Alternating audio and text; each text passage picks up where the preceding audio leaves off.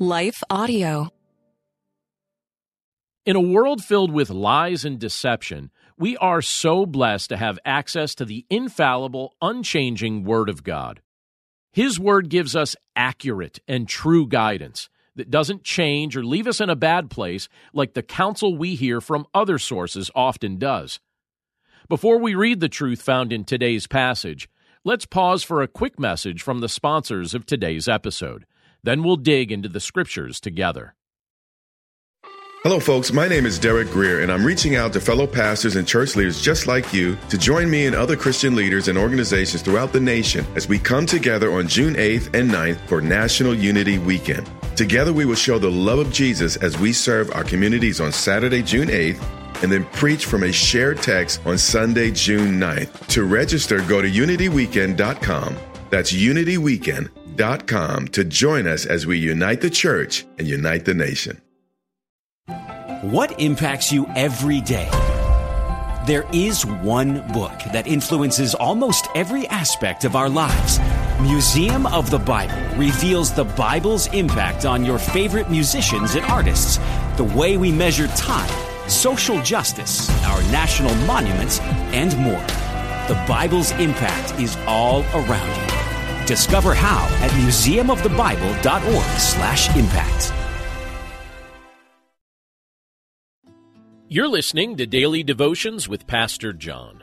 I'm John Stange, and today's devotion is inspired by Psalm 103, verses 17 and 18, which says, But the steadfast love of the Lord is from everlasting to everlasting on those who fear him and his righteousness to children's children, to those who keep his covenant and remember to do his commandments. Fear is a term that we usually think of in a negative sense. We use that term in most contexts to describe something that produces terror and discomfort. It doesn't tend to conjure up positive images in our minds. In multiple places throughout the scriptures, God's word encourages us to fear the Lord. Because of our negative associations with the word fear, we sometimes misunderstand those statements. But the mindset and practice of fearing the Lord is very beneficial to our lives. To fear Him in the biblical sense means to revere, respect, and honor Him. It shows that we have a proper understanding of His nature and His great power. And because we are conscious of His great might, as well as His ability to work in our lives, our healthy reverence of Him prompts us to live in obedience to Him. Ultimately, only Jesus could keep the law of God perfectly.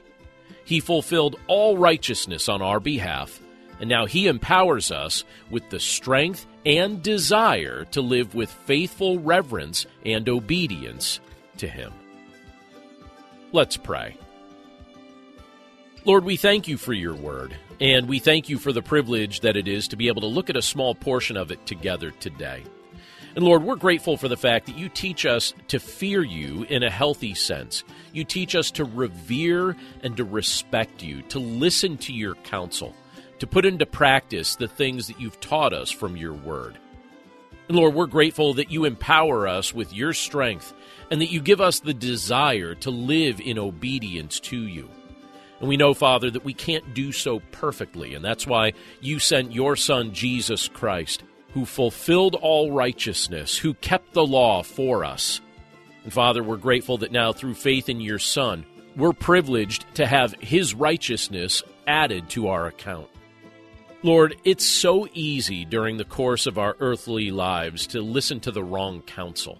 It's so easy to go in a direction that's really about satisfying our fleshly appetites.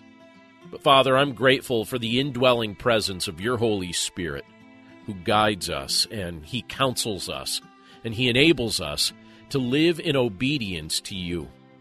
So, Lord, we pray that we would make that a priority of our lives, that we wouldn't try and justify going in an unhealthy or unholy direction, but that our hearts and our lives would be intent on living out our faith by walking in obedience to the counsel of your word. Thank you, Lord, for showing us these things from Scripture today. And thank you for your presence with us always. And we pray this all in Jesus' name. Amen.